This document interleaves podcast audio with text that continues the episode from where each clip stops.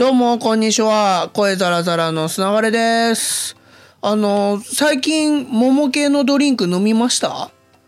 なんかね、ものすごいたくさん出ていて、なんか1月2月だけでも僕が数えただけで 1,2,3,4,5,6,7 種類ぐらい出てんですよ。で、例えばサントリーの南アルプス白桃ヨーグリナとか、ごくりふんわりピーチなっちゃんシュワシュワ白桃、あとコカ・コーラのピーチ味でしょ。カルピスも完熟白桃出してて、三ツ矢口どけん桃、あと富士屋の桃スカッシュ。すごくないですか？なんか桃の旬って多分夏なんですよ。なんですけど、なぜか桃の飲料の旬はこの1月2月3月らしくて、でコカ・コーラのリリースを、今年のリリースか去年のリリースか分かんないですけど、読んでたら1月2月ぐらいが一番売れるんですって。桃系の味が売り上げ伸びるんですよらしいんですよ。なんでバレンタインとか桃の節句とかを見越して、可愛い感じのデザインの桃味出しますみたいなことがね、プレスリリースっていう企業が公的に出してる商品、こういうの出しますよみたいなやつのね、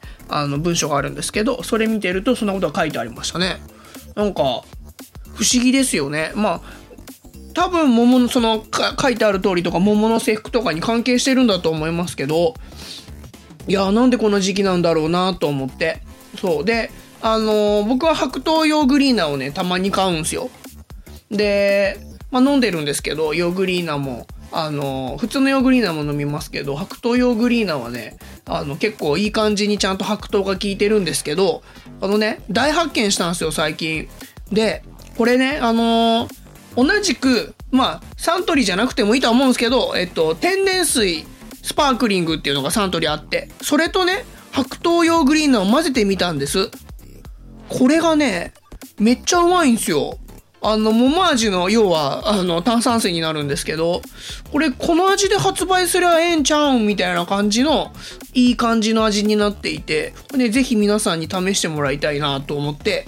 今日は、なんでこの時期に桃が製品がいっぱい発売されてんだろうっていうのと、桃の天然水、ヨーグリーナの白桃と、炭酸水を合わせると美味しいっていう話でございました。はい。なんか、ちょっとね、いつもより短いんですけど、たまには3分以内で終わらしてみようかなと思ったので、この辺で失礼したいと思います。ということで、また明日、ほいじゃったら。